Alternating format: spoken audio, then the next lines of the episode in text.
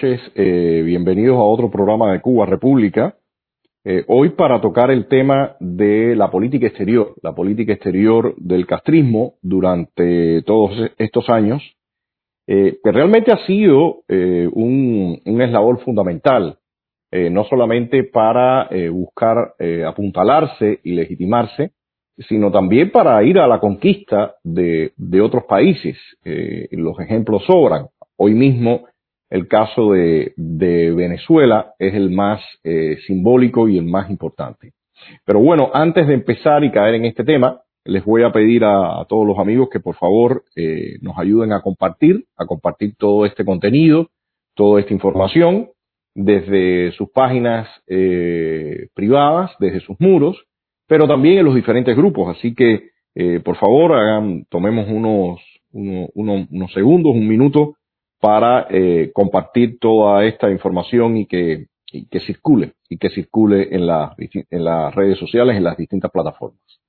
Entonces, bueno, eh, para, para continuar, eh, tenemos por acá nuevamente a, nuestros amigos Emilio Sánchez Cartas, el doctor Emilio Sánchez Cartas, y a Fernando Damaso. Em, Fernando va a intervenir. Buenas noches, Emilio. Buenas noches. Bueno, eh, Fernando, como, la semana pasada, por todos los problemas que hay con la conexión con la isla, eh, va a intervenir, intervenir eh, con un video pregrabado, pero nosotros, por suerte, tenemos buena conexión y podemos entonces hacer el, el, el, video acá interactuando. Em, Emilio, como decía en la introducción, la, la política exterior del régimen ha sido un pilar fundamental un pilar que, eh, que ha trabajado durante estos 62 años. En un inicio, eh, bajo la justificación de agresiones de Estados Unidos eh, y, y, acoso, según ellos, se vieron obligados a girarse hacia el bloque comunista, con quienes establecieron estrechos lazos, pero inmediatamente también la política exterior se manifestó no solamente en el plano de la diplomacia, sino también en intervenciones eh, en otros países y, relaciones con grupos insurgentes y, y, actores políticos también. Eh, yo quisiera eh, empezar con que tú nos des de manera general eh, la visión eh, de la política exterior en, en, el, en, sistemas autoritarios, en totalitarios, también en el castrismo, para después con Fernando hacer un recuento muy breve histórico y, analizar después, eh, en, en, un final, cómo se encuentra en este momento, cuáles son las líneas que, está siguiendo el castrismo y sobre todo también cómo se está moviendo eh, ahora en este momento en, en, plena etapa de transferencia de poder de la vieja élite a sus herederos. Entonces, sin más, Emilio, te, paso la palabra para que nos hagas esta, nos dejes este overview o esta, o esta eh, resumen o visión general. Bueno, gracias Antonio. Eh, bueno, estamos hablando de política exterior. Esta forma parte de la política en sentido más amplio y es un instrumento también del ejercicio del poder. Entendido también el ejercicio del poder como eh, hacer, eh, ejercer influencia eh, en la política interior. Es decir, la política exterior repercute en la manera en que se ejerce el poder, no solamente al exterior, sino también al interior. Y esto es válido para cualquier país con independencia de su sistema político. Veamos ahora cómo se da este fenómeno en los países llamados totalitarios. Al contrario de las formas de, Estado democráticas, donde, bueno, como hemos explicado en estos eh, programas, el poder político es compartido eh, dentro de una jerarquía. Eh, sí, no, solo estoy hablando de la consabida división de poderes ejecutivo, legislativo, judicial, sino que también se comparte el poder con otros partidos, con la sociedad civil, con las iglesias, con las corporaciones, etcétera. En el caso del totalitarismo no existe esa jerarquía de poderes. La jerarquía de poderes no existe debido a que solo hay un solo poder, que es el poder político total. Así, eh, en los regímenes totalitarios la ley y la moral se subordinan a la causa. En el caso, por ejemplo, de la variante totalitaria socialista o comunista, todo lo que sea beneficioso a la causa del proletariado, entiéndase la construcción del socialismo, el comunismo, etcétera, es legal y moral. De este modo, el rumbo de la política exterior se regirá por este principio, que de hecho es una ausencia de principios. Todo lo que convenga a la causa del proletariado, entre otras razones, entre otras eh, eh, circunstancias, todo lo que convenga para mantener a la cúpula del poder allí eh, ocupando ese, ese lugar por siempre, es legal y es moral. luego hay algunas regularidades eh, que pueden encontrarse en la política exterior de los países totalitarios, tomando en cuenta esta falta de principio o este principio de la falta de principio. La primera de ellas es el oportunismo. Es decir, eh, la política exterior puede cambiar de un día para otro atendiendo a estas razones. Si, conviene cambiarlas, eh, la política exterior se cambia sin mayores digamos, motivos. La segunda ah, regularidad eh, que observo es la intransigencia. Sí, eh, incluso puede ser, eh, digamos, patológico en relación con lo anterior.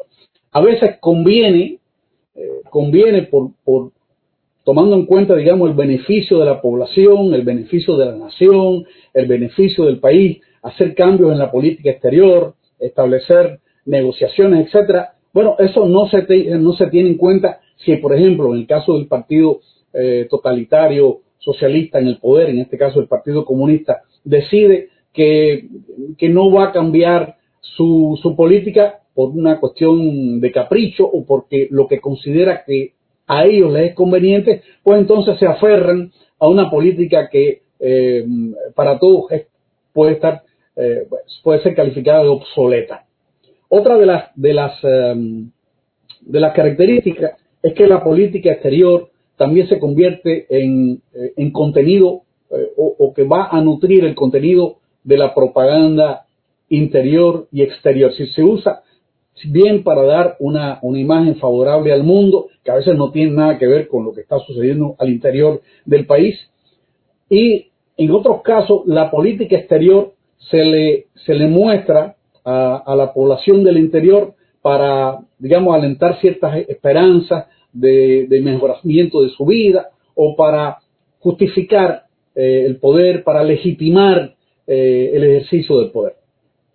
Otra de las regularidades eh, son las ínfulas de gran potencia. En el caso, por ejemplo, sea el caso de Cuba, un, país pequeño, una superficie mínima, una población pequeña en comparación con otros países, eh, con digamos las grandes potencias. Sin embargo, eh, hemos visto al país enredado en, guerras al exterior que, en última instancia no tienen justificación salvo las que la propaganda da, pero que no son en realidad las, las razones propias.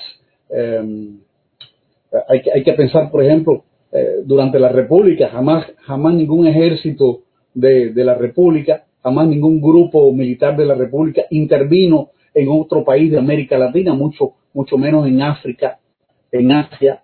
Eh, y la otra, muy, muy ligada a la anterior, es precisamente el intervencionismo. Es decir, que, la política exterior, eh, en el caso de los países comunistas, se ha, se ha, eh, se ha reflejado a veces en decisiones de intervención, como fue, por ejemplo, la del Pacto de Varsovia, eh, en los sucesos de Hungría en el año 56 o en el caso de Checoslovaquia en el año, en el año 68. Eh, sin, tomar en cuenta, incluso rompiendo las propias reglas del Pacto de Varsovia, eh, se, se, lanzaban las tropas para aplastar cualquier movimiento protestatario, eh, eh, disidente o cualquier eh, elemento que se supusiera una, una, desviación de lo que hasta ese momento se entendía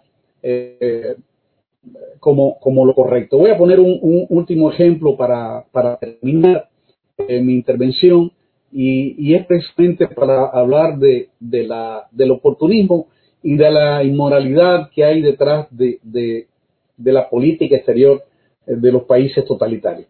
Y, me refiero en la historia al pacto Molotov-Ribbentrop, eh, firmado en agosto de 1939, nueve días antes de iniciarse la Segunda Guerra Mundial. Es un pacto entre la Alemania nazi y la Unión de Repúblicas Socialistas Soviéticas.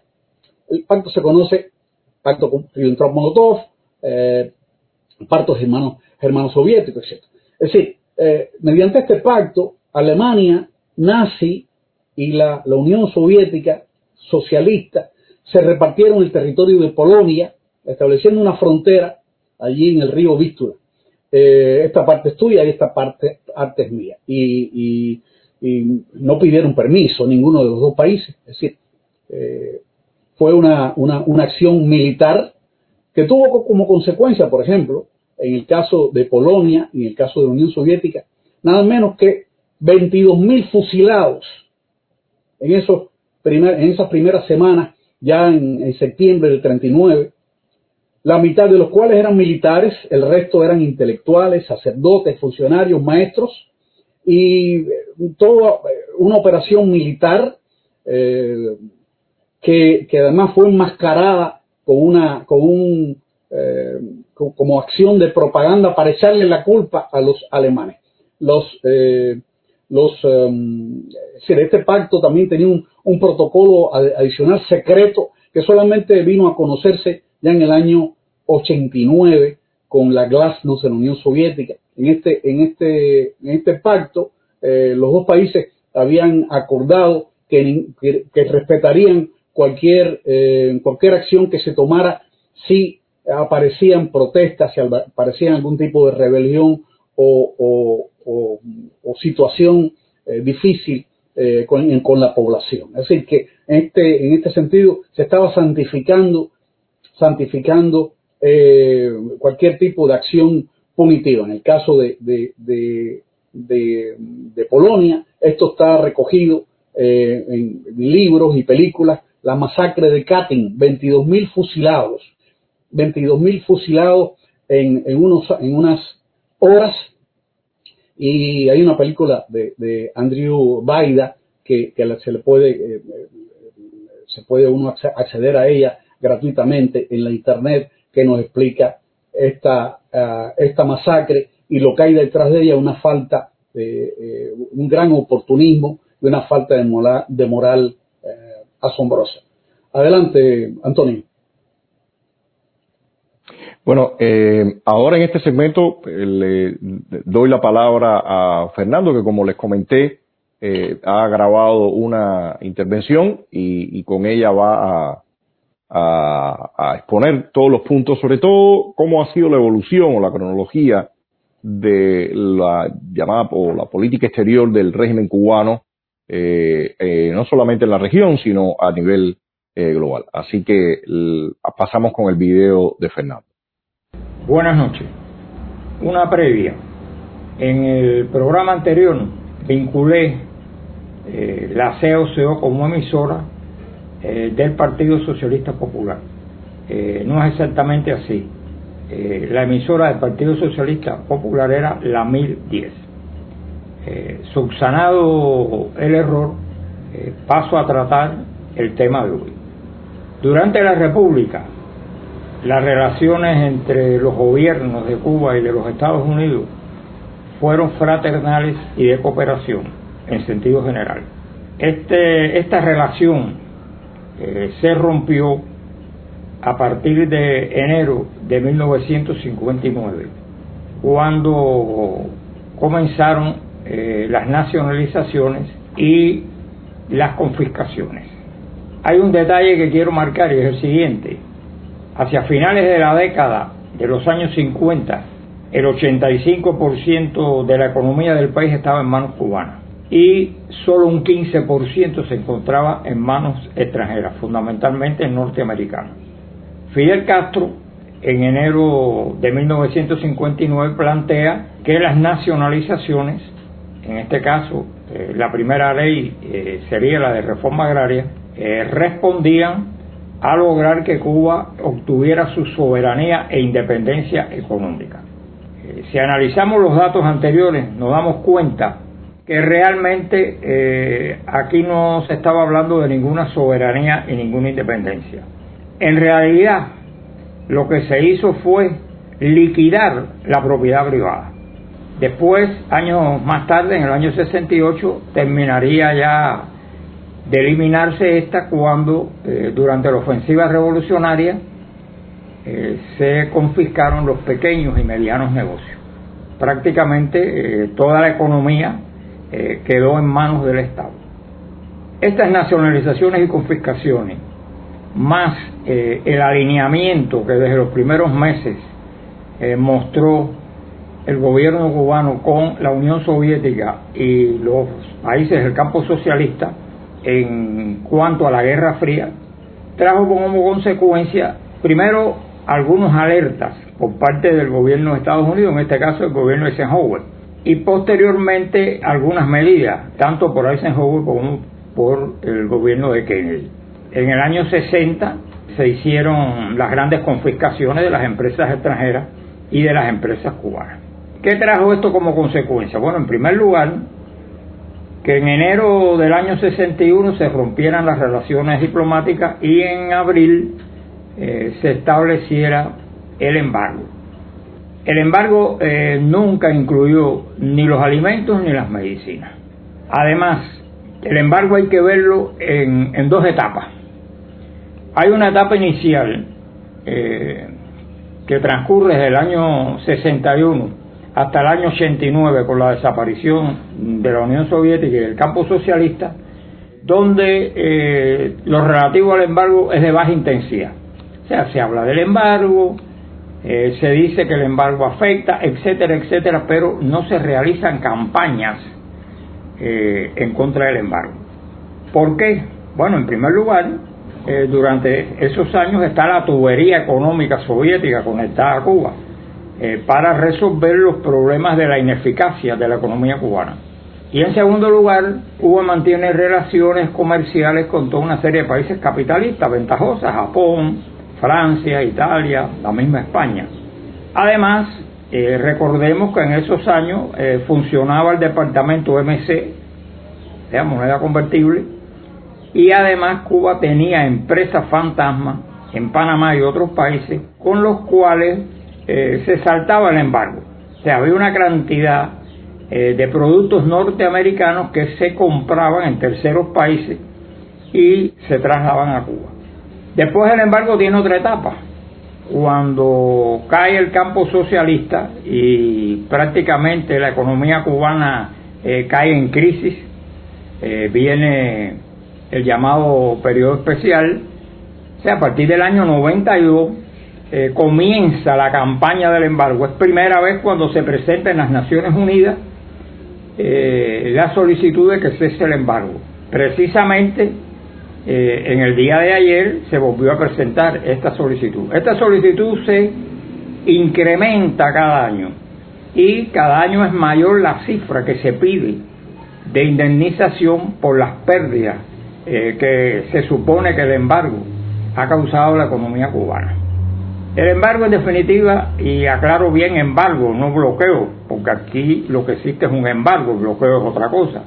Bloqueo con ciertas características existió cuando la crisis de octubre, que fue un bloqueo marítimo, pero eh, Cuba eh, durante todos estos años no ha estado bloqueada ni desde el punto de vista marítimo ni desde el punto de vista aéreo. Lo que tiene es un embargo económico financiero.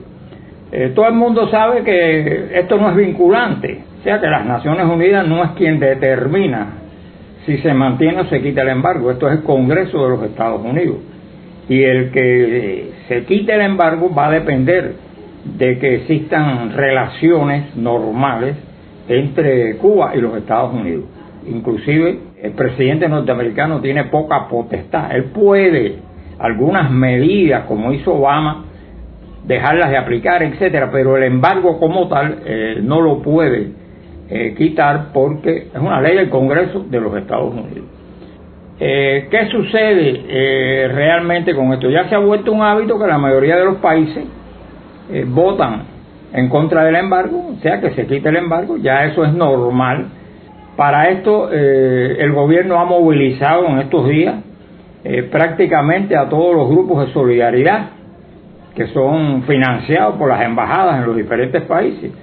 Y hemos visto manifestaciones, manifestaciones de cuatro gatos en definitiva, pero bueno, manifestaciones, eh, desfiles con bicicletas, eh, con auto, con bandera, o sea, todo un escándalo alrededor de esto.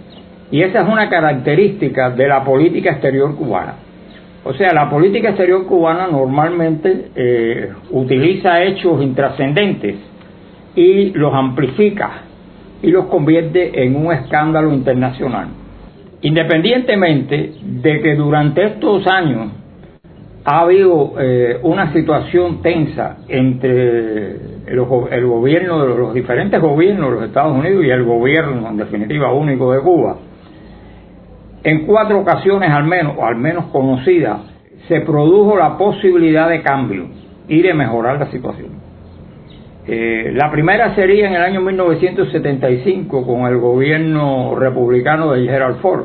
Ford eh, levantó toda una serie de medidas, o sea, flexibilizó el embargo, eh, tratando de crear una condición propicia para mejorar las relaciones, y Cuba respondió con el envío de tropas cubanas a Angola y la participación junto a la Unión Soviética en la guerra de Angola. Como es lógico, esto enfrió totalmente esta posibilidad. el segundo hecho se produjo cuando el gobierno de James Carter eh, cuando Carter también, eh, bueno, se abrieron las oficinas de intereses, se crearon toda una serie de vínculos para mejorar la situación y en ese momento pues se producen los hechos de la Embajada del Perú, eh, se produce el Mariel y además hay que agregar que se produce la invasión, o sea, de tropas cubanas, la participación de tropas cubanas junto a la Unión Soviética en Etiopía. Esto, como es lógico, pues enfrió también la situación. El tercer momento eh, se produjo con Clinton, entre el año 94 y 96. Clinton trató también de mejorar la situación, de crear un ambiente propicio para por lo menos tener una situación de respeto mutuo, pero eh, se produjo el hundimiento del 13 de marzo, o sea, el remolcador 13 de marzo, con todo lo que representó, eh, se produjo el maleconazo, el éxodo y el derribo de las avionetas de Almanos al Rescate, eh, que hizo que posteriormente, en el año 96, eh, se aprobara la ley Burton y le da la potestad solamente al Congreso para poder hacer cambios en el mismo.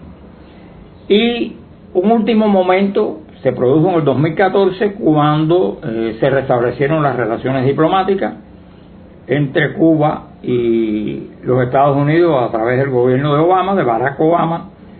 Eh, Barack Obama eh, desplegó prácticamente una alfombra de posibilidades al gobierno cubano sin exigirle prácticamente nada en reciprocidad y también sin contar con la opinión de la oposición, sino que fue un acuerdo prácticamente entre dos gobiernos.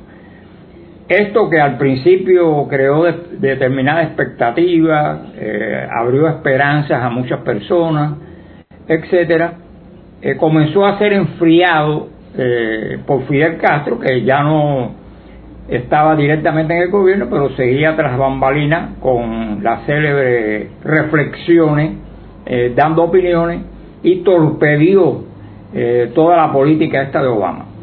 Eh, Raúl Castro, que era el presidente, permitió que esto sucediera, tuvo una actitud totalmente impasible ante lo que hacía su hermano y las propuestas de Obama prácticamente se fueron viniendo abajo.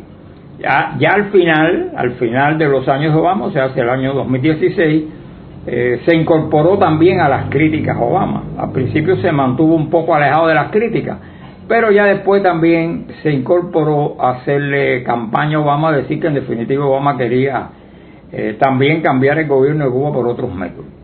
Como esperaban, eh, el triunfo de Hillary Clinton, y no fue así, sino que quien triunfó fue Donald Trump, eh, pues vinieron las medidas, las 230 y pico, 43, 43 medidas de Donald Trump, que por cierto, seis meses después de haber asumido la presidencia, el presidente Biden las mantiene. Esta situación o esta, estas complicaciones eh, traídas al momento actual, vemos lo siguiente. En primer lugar, la política exterior cubana trata de retomar el problema de la llamada solidaridad eh, con el envío de brigadas de médicos, en este caso para ayudar a enfrentar eh, la pandemia, o sea, el COVID-19. Claro que en menor escala que la anterior. A mí no me gusta aquí emplear la palabra solidaridad, yo siempre he dicho que es solidolaridad. ¿Por qué? Porque esto en realidad se cobra y eh, los países, la mayoría de los países donde se envían estas brigadas pagan estos servicios y el monto principal eh, de estos servicios, del pago de estos servicios, pasa a las arcas del Estado y una pequeña cantidad a lo, al personal de la salud que participa en ella. Y ahora en este momento eh, se agrega el problema de las vacunas. O sea, los dos candidatos vacunales eh, que según las últimas informaciones que no son todavía eh, reconocidas ni por el CERMEC en Cuba, o sea, el centro que controla esto en Cuba, ni por organismos internacionales, estos dos candidatos vacunales plantean una efectividad, uno del 62% y la otra del 92-28%. Ahora se va a incorporar a esta campaña de política exterior el fenómeno de las vacunas, el cual se viene manejando hace tiempo. Inclusive el presidente designado eh, hace unos días decía que estas vacunas son las que van a resolver el problema de los países pobres del mundo. Porque eh, los países pobres del mundo no pueden comprar eh, las vacunas que están en el mercado y de seguro van a comprar estas vacunas cubanas que se van a comercializar a menor precio. O sea, aquí estamos viendo otra vez eh, la dolarización de eh, lo que se supone sea una ayuda a los países pobres del mundo. Lo que se está buscando es cómo recibir divisas en una economía que está en crisis total, que no tiene posibilidades de obtener divisas, es incapaz de producir ganancia, de producir eh, riqueza con los recursos naturales y centra su atención en las remesas que vienen del exterior, en la explotación del trabajo esclavo con los médicos, en el turismo que está decaído, como es lógico, y ahora eh, me imagino que cambie el punto de mira hacia las vacunas. Eh, pensará que vendiendo vacunas a bajos precios al mundo, como dice, al mundo pobre, eh, va a resolver sus problemas económicos. No habla para nada de que muchos países, empezando los Estados Unidos, han comprado eh, millones de dosis de vacunas y las están repartiendo gratuitamente entre los países del mundo. Pero bueno, esa es la característica del gobierno cubano. El gobierno cubano tiene que tener entretenido al pueblo eh, tiene que ofertarle esperanzas. En este momento esas son las esperanzas. Eh, no hay ninguna medida económica real para cambiar la situación del país y eh, realmente todas las medidas tienen un carácter superficial y no ataque. Estas son las cuestiones que yo quería tratar en mi intervención. Muchas gracias. Bueno, yo creo que es importante Eh, eh, remarcar en, todo esto que hemos visto eh, cuál ha sido la tónica del régimen cubano en su política exterior. Como decía en la introducción, desde un principio ellos empezaron a, jugar el papel de país acosado, de país sitiado por parte de los Estados Unidos, y buscaron las alianzas y las relaciones con el bloque comunista. Eh, para muchos, eh, y de hecho el propio, algunos seguidores o, admiradores de la llamada Revolución Cubana han alegado que ese acercamiento del castrismo al bloque comunista fue debido a este acoso, a este supuesto acoso o presiones de los Estados Unidos. Sin embargo, es evidente que desde un principio, y existía ya con anterioridad relaciones y contactos a través del Partido Socialista Popular con, agentes y, con estos países del bloque comunista. Y Fidel Castro, sin duda, con sus sueños de, de ser el gran controlador, de tener ese poder totalitario en la isla, sabía que su destino tenía que estar eh, cercano a estos países porque de lo contrario no iba a poder sostenerse en el poder. Yo diría que ese, ese giro eh, durante toda la República, evidentemente la relación tan estrecha con los Estados Unidos, eh, lo, hacía que en algunos momentos cuando se daban situaciones de inestabilidad al interior de la isla, tuvieran que tratar de aplacarse esos conflictos o esas inestabilidades para eh, poder seguir eh, teniendo las relaciones que tenían con los Estados Unidos en el plano comercial, en el plano político. Sin embargo, eh, em, es evidente que Fidel Castro, para, para poder afincar ese poder, se, se, giró, se giró o sabía que se tenía que girar, y eso, por supuesto, marcó toda la política exterior a partir de ese momento. Yo diría que, la, la política exterior del castrismo ha estado marcada eh, principalmente también por eh, eh, convertirla en, un elemento de propaganda, convertirla en un elemento también en algunos casos de conquista, en otros casos en, penetración a, otras naciones, captar actores políticos, establecer fuertes vínculos. Tenemos todo lo que, lo que se pudiera llamar la diplomacia de la educación y la salud que, como todos sabemos y se ha visto en los últimos tiempos también, eh, eh, independientemente que se ha vendido como eh, altruismo o, como decía el régimen, internacionalismo proletario, bueno, se sabe y, que ha tenido por una parte un carácter económico fuerte, pero también un marcado carácter político. Régimen fue, fue tremendamente astuto, fue tremendamente astuto y se, Fidel Castro se implicó en o, se, se, involucró eh, con movimientos eh, em, anticoloniales o movimientos de insurrección de distintos países y a partir de eso eh, fue ganando espacio y fue ganando notoriedad en, en, estos lugares para así buscar apoyos, apoyos directos. Le diría, diría también que la política exterior está marcada o el régimen la vio marcada dentro de la batalla cultural.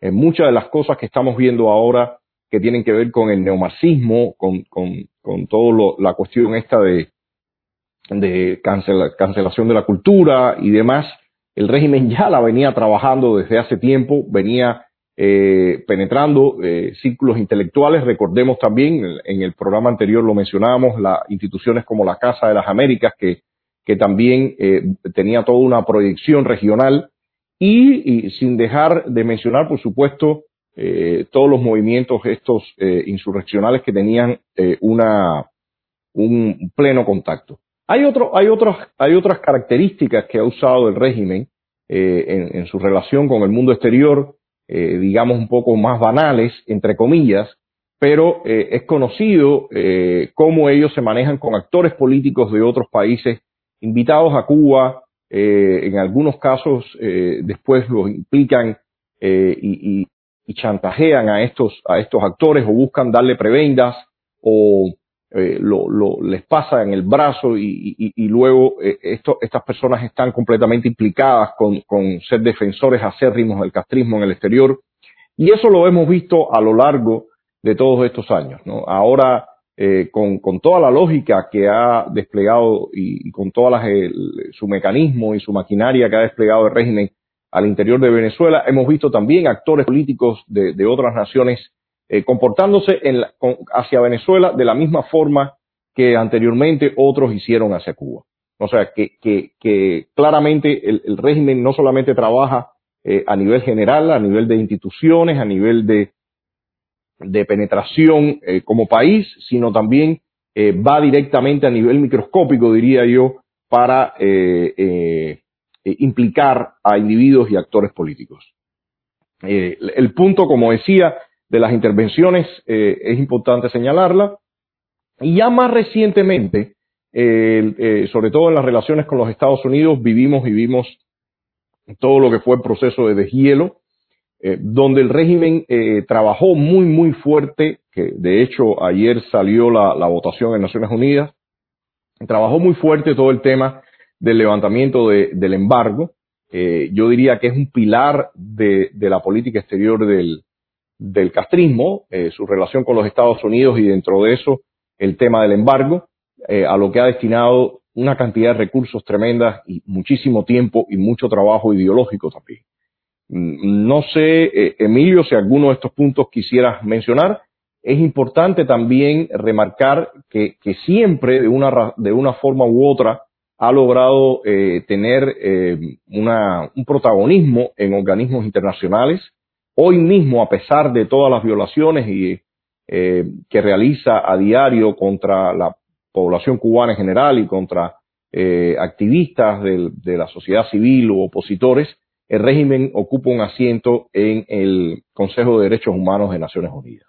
O sea, realmente hay que, hay que aceptar que, que para las dimensiones del país y para incluso la tremenda crisis en la que siempre, eh, económica en la que siempre ha estado eh, metido, eh, metida nuestra nación eh, bajo la, el control del castrismo, ellos han logrado una política exterior de impacto eh, y una cantidad de embajadas increíbles en, en, en muchísimas capitales alrededor del mundo eh, que realmente no se corresponde con el tamaño ni siquiera con las relaciones que eh, en aspectos como económico pudiera tener el castrismo con otras eh, con otros países, con otras naciones.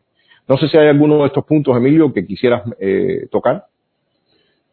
Sí, gracias. Eh, bueno, yo quisiera poner otros tres ejemplos de, del, del, oportunismo en, en, la política exterior de Cuba. Eh, tú te has referido eh, al principio a, al apoyo que, que, dio la isla a los movimientos guerrilleros en, en, América Latina.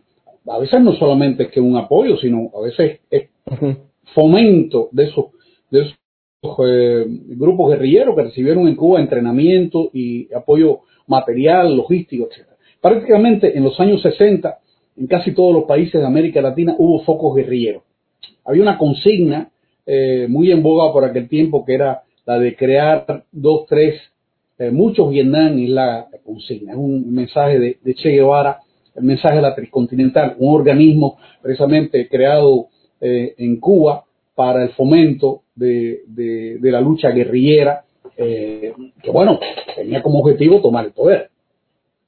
Bueno, eh, crear dos, tres, muchos Vietnam, con excepción de, con excepción de, no adivinan, México. ¿Y por qué? Bueno, en, en México también hubo guerrilla. En México también hubo guerrilla y, y, demasiadas. Sin embargo, allí la, las guerrillas, las más, las más, las que tenían un cuerpo más, más, más organizado, fueron totalmente diezmadas. En particular, sobresalieron las guerrillas de Lucio Cabañas y Genaro Vázquez en la Sierra de Guerrero, hacia en el estado de Guerrero. Bueno, esta, estas guerrillas fueron totalmente aplastadas y en Cuba ni se mencionó el caso eh, de, este, de, esta, de este fracaso guerrillero, de, prácticamente fue totalmente desconocido. Las razones de levantamiento guerrillero en México eran tan legítimas, tan legítimas como fueron en El Salvador, o en Argentina, o en Ecuador, o en Perú, o en Nicaragua. Decir, eran las mismas razones. Sin embargo, eh, Cuba no prestó ningún apoyo, ni siquiera moral, a, los guerrilleros mexicanos. ¿Por qué? Bueno, porque la política exterior de México era independiente y nunca había roto relaciones con Cuba y por lo general apoyaba las demandas cubanas en eh, los foros internacionales. Es ahí eh, un ejemplo de oportunismo, es decir, eh, acá no te apoyo precisamente porque me conviene que me sigas apoyando en organismos internacionales. El otro ejemplo es el caso de, de la primavera de Praga, eh, eh, durante la cual las tropas del Pacto de Varsovia aplastaron el movimiento reformista de, del, del, presidente Dubček. Eh, bueno, en, Cuba se, se, se debatió si apoyar o condenar el envío de las tropas del Pacto de Varsovia.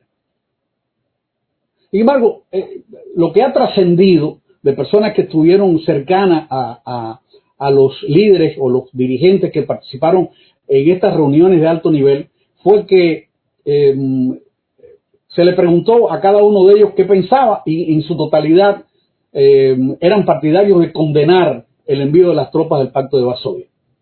Embargo, Fidel Castro convenció, persuadió a los participantes de que por una situación difícil en la economía era impostergable apoyar el envío de las tropas del Pacto de Varsovia, quizá aunque haciendo algún tipo de, de, eh, reconvención en el procedimiento, etc. Y así fue, así fue.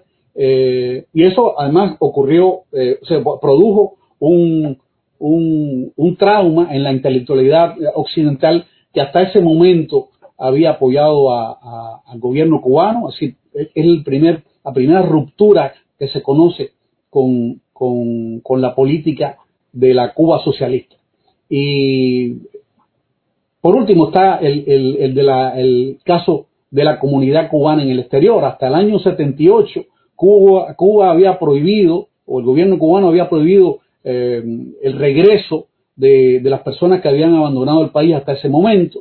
Había estigmatizado a los cubanos que sostenían relaciones por cartas o por vía telefónica con los familiares. No se, no se puede olvidar que todavía aquella, aquella eh, planilla que decía, ¿tiene usted relaciones con sus familiares en el exterior? Que era, que era digamos, eh, el procedimiento para vetar a cualquier, eh, cualquier ascenso o cualquier pretensión, en este caso del postulante.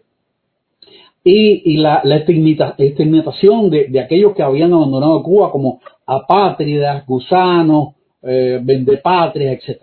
Bueno, a partir del año 78 y sobre todo con las visitas del 79, de, de pronto, considerado eh, eh, la comunidad cubana en el exterior, aquello varió bastante y provocó cierta incomprensión en la población. A fin de cuentas, lo que había detrás era una gran necesidad de divisas, eh, de moneda convertible, porque además estos viajes de la comunidad eran todo un negocio para el régimen. Hasta aquí, Antonio. Bueno, yo quisiera eh, mencionar algo con respecto a este oportunismo y el caso de México, Emilio. Eh, no sé, muchos recordarán, quizás otros no están, tienen toda la información, pero recordemos lo que pasó en el año 68 de la matanza de Tlatelolco previo a los Juegos Olímpicos. En ese caso, quien, quien era el presidente Gustavo Díaz, Ordaz y el ministro de Gobernación era eh, Echeverría. Eh, eh, em, no se puede, bueno, arrasaron, eh, hubo una matanza en esa plaza. Luis Echeverría fue quien dirigió principalmente esa operación, siendo el ministro de Gobernación. Bueno, en los años 80, Luis Echeverría es el presidente de, de México y fue uno de los momentos que las relaciones se establecieron con más fuerza entre el castrismo y México. Y recordar también que esa tremenda embajada, que es una embajada descomunal, que está en, la Avenida Polanco, allá en, la Ciudad de México, eh, realmente eh, cuando uno analiza el, flujo económico, eh, realmente lo que representa Cuba, esa embajada no puede dejar de verse como un centro de operaciones en toda la región, porque realmente el edificio no tiene nada que ver con la magnitud de lo que debería ser la embajada de Cuba en cualquier país. En ese sentido, lo que tú manifiestas del oportunismo es tremendamente claro y también como base de, operaciones que siempre el régimen se ha establecido. Otro caso también es el de Noriega. Los vínculos del régimen cubano con eh, Manuel Antonio Noriega eran estrechos. Eh, de hecho, en Cuba la propaganda, en la televisión y, en todas partes, eh, Noriega era un héroe hasta que la situación se complica y de momento desaparece Noriega también. Y recordemos que todo en ese, que en ese momento estuvo en Cuba todo el tema de la causa número uno, eh, Ochoa, los hermanos La Guardia, o sea que realmente ahí es otro de los casos que se ve eh, cómo el régimen eh, cambia, como se dice en buen cubano, de palo para la rumba, en, nada.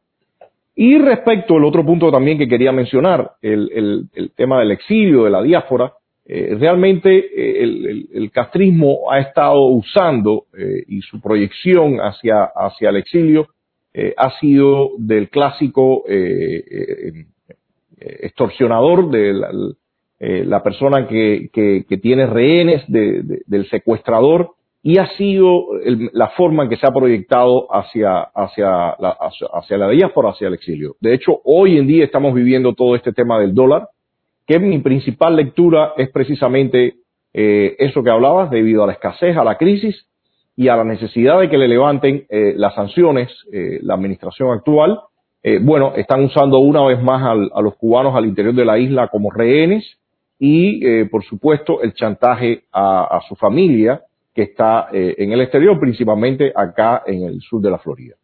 Bueno, yo creo que, que voy dejando por acá. Es, es claro que en, los próximos meses incluso eh, veremos a, al régimen eh, mucho más activo.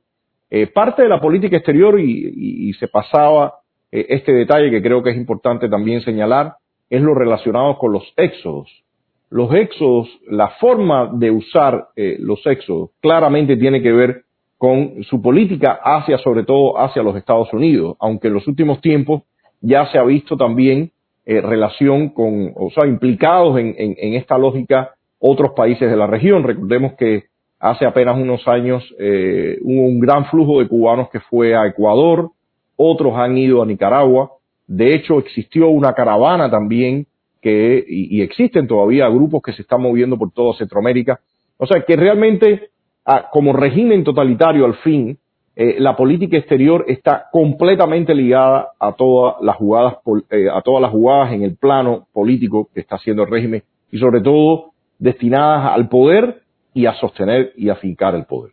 No sé si, si tienes algún comentario final, Emilio, si no, eh, creo que hemos por lo menos dado una panorámica general de cómo se ha movido el régimen, cuál es su lógica y su proyección. ¿Algún comentario final, Emilio? Eh, eh, bueno, es que, que, van surgiendo ahora a la memoria otros otros casos también de, falta de moral, de amoralidad en la política exterior. El caso de la guerra de las Malvinas. Eh, en el poder en ese tiempo había una dictadura militar que, días antes, bueno, había sido condenado como todas las dictaduras militares en el continente, ¿no? por la izquierda. Bueno, en ese momento el gobierno comunista de Cuba apoyó, apoyó la posición de la dictadura militar eh, en la guerra de las Malvinas, que fue un, fracaso estrepitoso y una, eh, decisión también que, ha sido muy cuestionada por, los propios argentinos eh, por, la inconsecuencia que había detrás de, aquel paso de, desafiar a, Gran Bretaña. Así que si hacemos una lista va a ser casi, casi infinita, eh, porque además está implícito dentro de la propia política exterior el hecho este de que todo lo que convenga, todo lo que convenga es moral, todo lo que convenga es legal. Hasta aquí. Bueno, Emilio, te agradezco entonces eh, todos estos comentarios y, y no, nos veremos el próximo jueves en otro programa de Cuba República. Ahora para pasar para eh, y, el último bloque de esta segunda temporada, que serían los temas eh, sociales, lo que está asociado al, al, punto de vista social de estos 62 años en, en la isla del, de este desastroso proceso llamado la Revolución Cubana. Así que buenas noches y los invitamos al próximo jueves eh, seguir eh, con los capítulos de, o los programas de Cuba República. Buenas noches.